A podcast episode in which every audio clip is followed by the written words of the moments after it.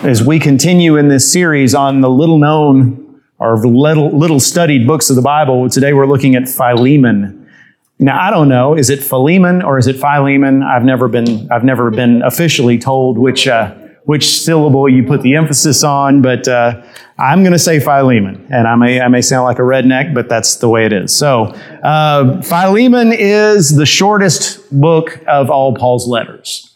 And that gives me the opportunity to ask how many of y'all know why the letter, why the books of the New Testament are in the order they're in?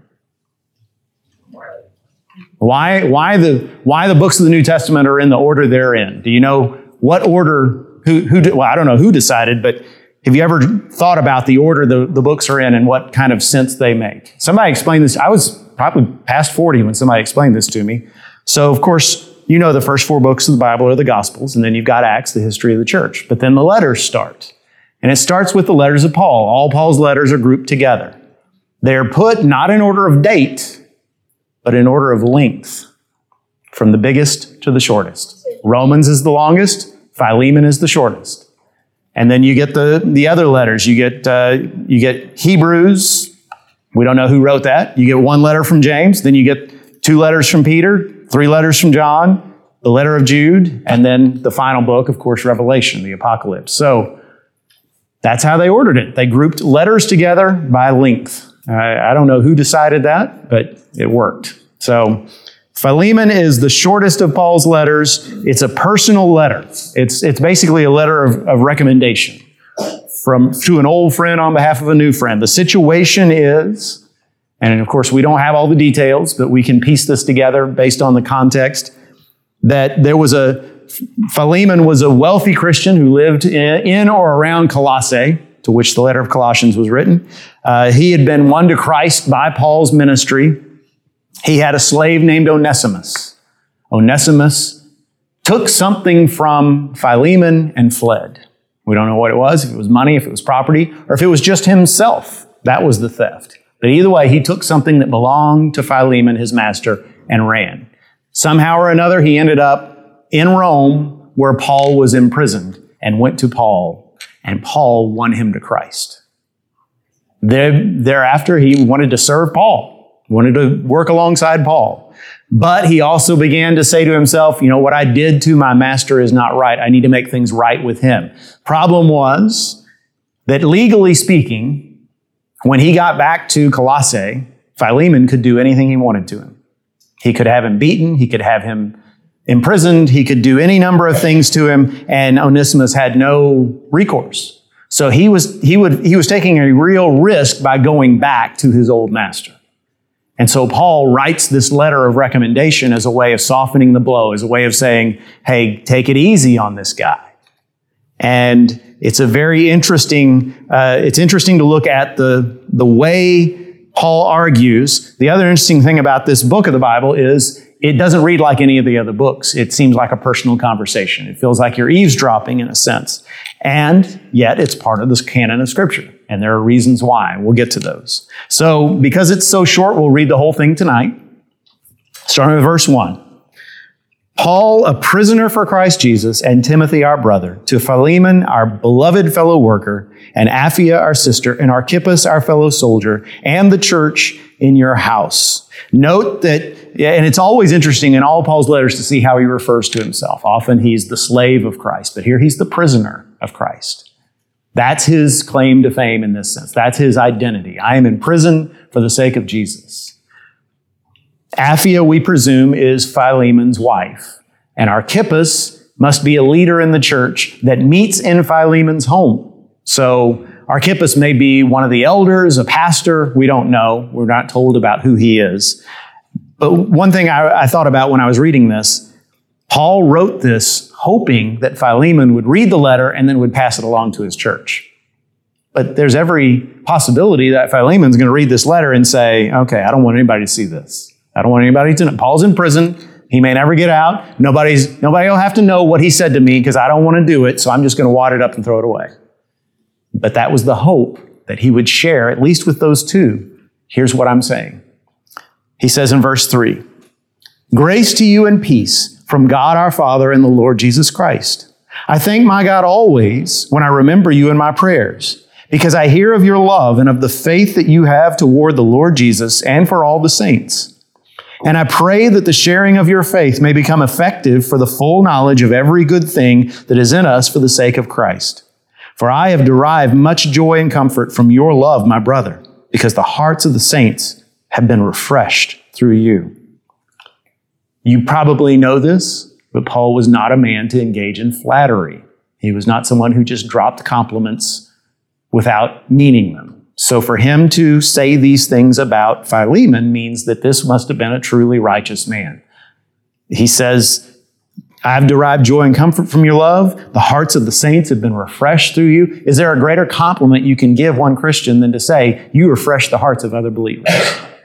And that's what Paul says about Philemon. Yet, there's still room for this man to grow. There's still stuff left undone. That's why Paul's writing in the letter. And isn't that true of all of us? I, I think I can testify. Everybody in this room is someone who blesses me and probably blesses lots of other people. And yet, don't all of us need to grow? Don't all of us still have things that where God says, Yes, I'm proud of you for this, but I still have a problem with this over here. And the key as Christians is to never forget either one of those. We've come a long way. God's brought us through so much and has, has grown us, and, and we're not where we used to be but we're not where we want to be yet. As long as you keep that in mind, as long as you keep both halves of that and don't get too down on yourself, but on the other hand, don't become arrogant, you're in the right place. Verse 8. Accordingly, though I am bold enough in Christ to command you to do what is required, yet for love's sake I prefer to appeal to you. I, Paul, an old man, and now a prisoner also for Christ Jesus. When Paul says, I'm bold enough in Christ to command you, again, you and I, because we've read the letters of Paul, we say, oh yeah, he's bold enough. We know that. He'll, he'll, he'll tell it how it is. But in this case, he doesn't exert his authority as an apostle. He doesn't say, you will do this. Remember, there's, there's a moment in 1 Corinthians when he commands the Corinthians to take one of their members and deliver him over to Satan so that he'll, he'll be punished and so that he'll repent. I mean, Paul is not afraid to call someone out, but here he doesn't do that. Why? He says, For love's sake, I appeal to you. I don't think he means my love for you. I think he means because I want you to do this out of your love for Christ. Not because I made you feel guilty. Not because you're afraid that I will, I will make your life miserable if you don't.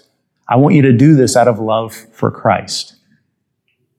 Because you see, he's not just concerned for Onesimus. He's concerned about Onesimus. He wants Onesimus to be reconciled to his former master. He wants, he wants Onesimus to be safe. He wants Onesimus to continue to grow in Christ. But he's also concerned for Philemon's soul too. That's true Christian friendship, where you say, I want you to grow. And I want you to do this for the right reasons. Not, I'm just not, not just concerned about you doing the right thing. I'm concerned about you doing it for the right reasons. He says in verse 10. This is just a master class in how to address somebody in having a difficult conversation. Verse 10, he says, I appeal to you for my child, Onesimus, whose father I became in my imprisonment. Formerly he was useless to you, but now he is indeed useful to you and to me. So he does a couple of things there. First of all, I, I didn't even make any comment about, he had earlier said, I'm an old man and a prisoner for Christ. So in a sense, he's saying, listen, you know, I, I, have got, I've got the ability to play on your, on your guilt if I want to. I, I've got, I've got some credentials here. I'm in prison for the sake of Christ. I'm an old man. You don't want to turn me down. But on the other hand, I appeal to you for my child. I, he became, I became his father while I was in prison. Paul saw people who he won to Christ as his children. Think about Timothy, his son. He called him my son in the faith. Think about when he talks in, in second, in second Corinthians about all the things that he suffered for the sake of Christ. The last thing he lists is my daily, the daily pressure of my concern for all the churches. Who is in pain and I don't feel pain? Who does not, who sins and I don't inwardly burn? That's that's the heart of a true Christian, a, a true disciple, a true disciple maker. Um, so you know, this is my child. I'm concerned about him. And then he makes a joke. We don't see this because English doesn't, you know, jokes don't translate. By the way, I, I have to tell you a funny story that I didn't plan to say this, but um, so I heard a story uh, from a Korean pastor. This was when I was in seminary. And an American pastor had come to his church. And so, of course, the Korean pastor has to serve as the translator. And I've done this once or twice where, and it's hard because you have to, you have to force yourself to stop after every sentence and let the translator translate. But this guy told a long, complicated joke. Didn't pause, just told the whole thing. And then stopped and turned to the translator. And this Korean pastor, in Korean, said to his congregation, Very funny joke. Please laugh. and they all just died laughing. And he said, That American pastor thought he had just killed. He thought he had done such a great job. So jokes don't translate from language to language, but the name Onesimus means useful in Greek. And so Paul is making a play on words. You used to think he was useless, but now he's useful to both of us. Now, maybe that wasn't a ha ha slap your knee joke, but Paul was making a pun. You don't think of Paul as having a sense of humor, but he's making a pun here. Why would he do that? He's trying to lighten the tone. He's about to ask for something difficult. He's lightening the tone. I think this is very skillful of him. Verse 12 I am sending him back to you, sending my very heart. I would have been glad to keep him with me in order that he might serve me on your behalf during my imprisonment for the gospel. This is Paul's way of saying, You can't be here. Yes? If somebody parked in Jefferson Associates parking lot, please move your vehicle so I can park my company truck in there. Yes. I didn't know you worked at that. I didn't either. Is it, I mean, it's. Oh, it was.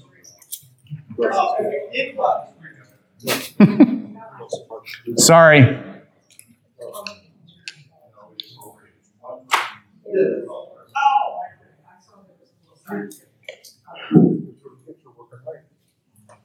You just never know what's going to happen. Sorry. Since he, he's saying, okay, so you're all the way in Colossae, I'm in prison in Rome. You can't be here to help me, and I need help. I'm an old man, I'm in prison. I need people with me to help meet my needs. You can't be here, so he's meeting the needs you can't. He's doing for me what you can't do. And yet I'm sending him back to you. This isn't Paul making, making Philemon feel guilty so much as it's understand the sacrifice that I'm making. This is how important this is. This, this young man has become as close to me as my very heart. He is meeting my needs at a time when I'm very lonely, and yet it's worth it to me to send them back to you. Verse 14. But I preferred to do nothing without your consent, in order that your goodness might not be by compulsion, but of your own accord. For this perhaps is why he was parted from you for a while, that you might have him back forever. No longer as a bondservant, but more than a bondservant, as a beloved brother, especially to me, but how much more to you, both in the flesh and in the Lord. And I'll just tell you, Paul never in this letter says, set this man free. Never once. But in what he just said, he's implying it, isn't he? He's saying, I want you to receive him back. I want you to receive him back as more than a slave, but as an equal, as a brother in Christ. That has implications beyond just Onesimus and Philemon. Because other slaves, and by the way, uh, as I'm about to tell you, there were a lot of slaves in the Roman Empire. A lot. And so we can assume that in Colossae, where Philemon lived, there were a lot of slaves. And if Onesimus came back and Philemon didn't punish him, the other slaves would hear it. And they might think, oh, well, maybe this is the way things should be. If he set Onesimus free, that would disrupt things even more. So I, Paul knows that he's asking a lot from his friend. So he goes on in verse 17. He says, So if you consider me your partner, receive him as you would receive me. If he has wronged you at all or owes you anything, charge that to my account. I, Paul, write this with my own hand. I will repay it, to say nothing of your owing me even your own self. Paul knew how to, how to make an argument, didn't he? Well, first of all, he uses business language. If we're partners in this thing, then receive him as you would receive me. Aren't we partners? Aren't we on the same team? Well, let's act like it. And if he's wronged you anyway, charge it to my account. That's a remarkable statement right there. Because if Onesimus has stolen something from Philemon, Paul is saying, I'll pay it back. If this is still an issue, I'll pay it back. How's Paul going to pay it back? We don't know. But he's offering. He's offering to pay the debt of someone else for something he himself did not do. But then and he, and he says, I write this with my own hand. This is one of those moments. We see it in Galatians 2 and, and some of other of Paul's letters where Paul in, you know, takes the pen away from his secretary and writes it out himself as a way of saying, okay, this is like a legal document. I am signing this with my own hand so that you know I am good for the debt that this man leaves you with. But at the same time, he comes back to, remember, you owe me your own self. If it wasn't for me, you'd still be lost. So he makes this a personal thing too. It's a business transaction, but it's also a personal matter. So, verse 20, he says, Yes, brother, I want some benefit from you in the Lord. Refresh my heart in Christ. Remember, he said earlier, You've refreshed the hearts of the saints. I want you to do that for me. And all I need from you is to do what I'm asking right here, is to receive my friend, my son, back to you as a brother and not a slave. If you'll do that, that'll be all the refreshment I need. And, and you got to ask yourself, how could anybody who's a true believer in Christ and a friend refuse the request of a man who's in prison for his faith? Paul, Paul's got some, some, some heft on his side in this, you could say. Verse 21. Confident of your obedience, I write to you, knowing that you will do even more than I say. At the same time, prepare a guest room for me, for I am hoping that through your prayers I will be graciously given to you. It's an interesting statement because, first of all, we don't know when exactly this was written. If this was Paul's first imprisonment or his second one in Rome. So we don't know if he did get out of prison and he did go back to Colossae. But Paul's confident he will be set free and he intends to go to Colossae. And so, in a sense, this is this gives his argument more credibility. He's like, I'm gonna I'm gonna come see you. I want to I want this all to be resolved before I get there. So prepare a guest room for me. Sounds like Paul thinks he's going to get out soon. Verse 23 Epaphras, my fellow prisoner in Christ Jesus, sends greetings to you. And so do Mark, Aristarchus, Demas, and Luke, my fellow workers. Those are the people who are with him there in Rome. The grace of the Lord Jesus Christ be with your spirit. So that's the end of the letter. Now, what happened to Onesimus? Well, here's what we know. He's mentioned one other place in the Bible, and that's in the Colossian letter. Colossians 4 9, he's mentioned as being with Tychicus, Paul's friend, and bringing the letter to the Colossians. So it's reasonable to think that Philemon did set Onesimus free, and that he went back to Paul and helped carry the letter to the Colossians later. Although we can't say that for sure, the fact that this letter survives is an indication that Philemon did everything that Paul asked him to do. Because again, if Philemon had no intention of obeying, he would have thrown the letter away and we never would have seen it. So the fact that we have it today means that Philemon passed it along that he let it be read in his church, that he let it be circulated, that, you know, by the time the church was gathering and figuring out which books went into the canon of scripture and which order they'd be in, everyone knew this. Everyone knew this letter. They'd read it. They'd had it in their churches. Because, and why would he let that happen if he hadn't done what Paul asked? So, we'll know for sure when we get to heaven and we bump into a guy named Onesimus and we ask him, because there probably aren't too many Onesimuses. I've actually met one uh, in Pasadena. But uh, we'll ask him and he'll tell us. But I, I'm willing to bet that's exactly what happened. Now, that's not the end of the story, though. There's two, there's a couple of questions. Whenever you read uh, anything in the scriptures about slavery, here or in Colossians or in Ephesians, there's always the question, well, why, why didn't Paul or the other apostles just call for slavery to be abolished? Because never in, in, in scripture does it say, okay, slaves should all be set free, slavery should be ended. And skeptics, people who want to take shots at the Bible, will point to that as evidence that the Bible approves of slavery because it doesn't come out and abolish it. And in fact, in the South, in this part of the world, uh, in the days before the Civil War, people use that as, a, as an argument. Hey, see, the Bible talks about how to, reg- how to treat your slaves, so the Bible approves of slavery. But they're wrong. First of all, we shouldn't read our modern circumstances into the time of Paul. You need to understand the early church had no power whatsoever in society. No power. No political power, no economic power. They were a minority in every sense of the word. So if Paul or any of the apostles would have said, okay, slavery must be abolished, it would be like me saying that humidity in the summertime needs to be abolished. I can't do that. I've got no power over that. You go. Yeah, I wish I could. I'd be the most popular preacher on earth. But uh, yeah, it, it, it wouldn't have worked. Paul's priority and the other apostles, their priority was to spread the gospel, period. They weren't going to get off into issues that wouldn't advance the cause of the gospel, but instead distract them from the cause of the gospel. Furthermore, immediately abolishing slavery would have been a disaster in that world at that time. Scholars say that in the city of Rome alone, there were as many as 400,000 slaves. That's a third of the population. 400,000. And that's not to include all the ones in the countryside and the smaller cities. So you think about if all of a sudden all those people were set free, what happens to them? How do they survive? Most of them would have been, would have been without any ability to care for themselves, any ability to earn a living, and many would have starved. Slavery in Rome was not like slavery here. It wasn't race based. And some slaves, in fact, a lot of slaves lived very good lives. There were some that were doctors. There were some that were white collar workers, managers of households. Some of them were treated as, as members of the family. So some slaves, at least, would not have wanted to be freed.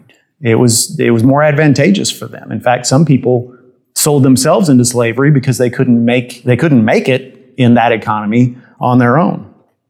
On the other hand, in our country, Christian abolitionists had the power of democracy on their side.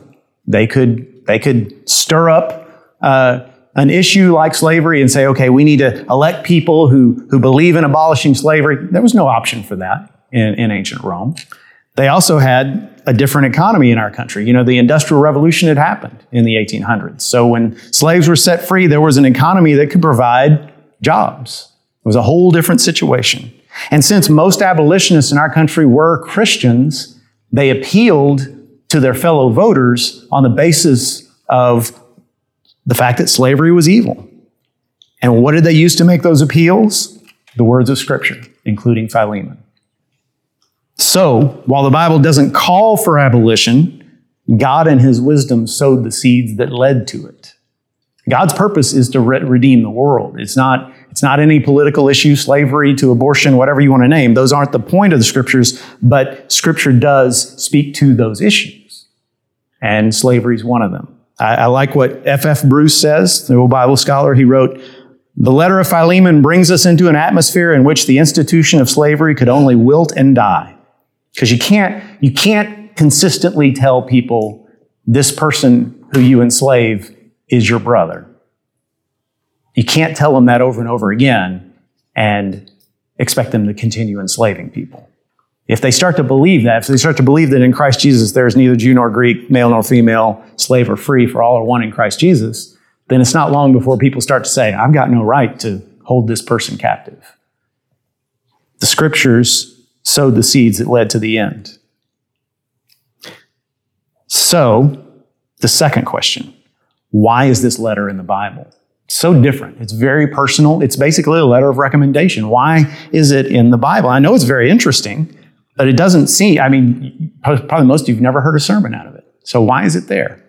Well, I think two reasons. Number one, it shows us the importance of Christian relationships. Think about it. The Roman Empire was a big place. So Paul knew he's got this new Christian Onesimus, who's his friend. He's got this old friend, uh, uh, Philemon, who's all the way in Turkey, in the city of Colossae. Chances are he can keep those two men separated from each other forever. They won't ever see each other again. So he didn't have to get them back together. So what if Philemon's mad at Onesimus? They don't ever have to see each other again. But Paul said, no, it's important. These two are brothers in Christ now. We need to reconcile them. And that's different than the way we tend to think, don't we? We tend to think, oh, well, let's just, you know, let's, let's do the, let's do things the easy way. I'm mad at this person, so I'm not going to talk, talk to him. And all our friends just sort of help with that. Let's just, I'm not going to invite her to the party if she's coming because they don't like each other. That's what we do. We do that in families, sad to say. Now, we're going to have two Thanksgivings this year because, you know, Aunt so and so doesn't like, you know, Aunt so and so. And so we're going to have two. But that shouldn't be within the body of Christ. Jesus said, Blessed are the peacemakers. I'm not saying it's easy. I'm not saying it always works, but we at least should make the attempt. Paul made the attempt. He knew that these two men needed to be reconciled.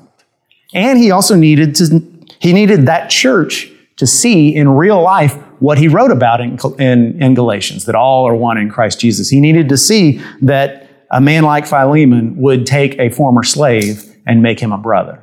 And that would be an object lesson to them all. So it makes us ask when we read the book of Philemon, what relationships do I have in my life that are not glorifying God in their present state? What relationships do I need to take action on? People who I've just got something against and I'm just content disliking them, or they've got something against me and I'm, I just don't feel like apologizing to them because it's half their fault at least anyway. You know, that kind of thing. Let's not settle for that because relationships within the body of Christ are important. But number two, this letter is there because it shows us how to think like Jesus. In many ways, the situation between Philemon and Onesimus was like the situation between us and God. Because like, like Onesimus, we had stolen something from our master. We had sinned against our master and we ran away from him.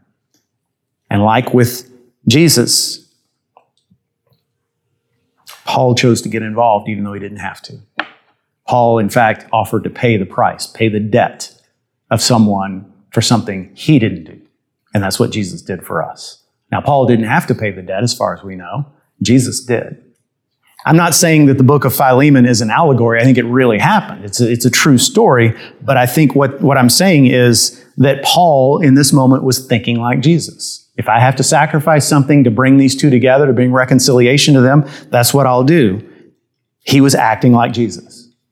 So the second question you need to ask yourself whenever you read this is, what opportunity, Lord, are you giving me in the days ahead to think like you, to put myself out there, to reconcile people to you or to one another through action that I take, even if it costs me something, even if it makes my stomach churn, even if it means sacrifice of some kind. What, what, can, what action can I take in your name? So that's, that's the letter of Philemon, that, that little bitty book that you've skimmed over so many times. And that's what I believe it's about. So let me pray for us. Almighty God, we thank you for tonight and for this letter. We pray, O oh Lord, that we would love one another like you love us.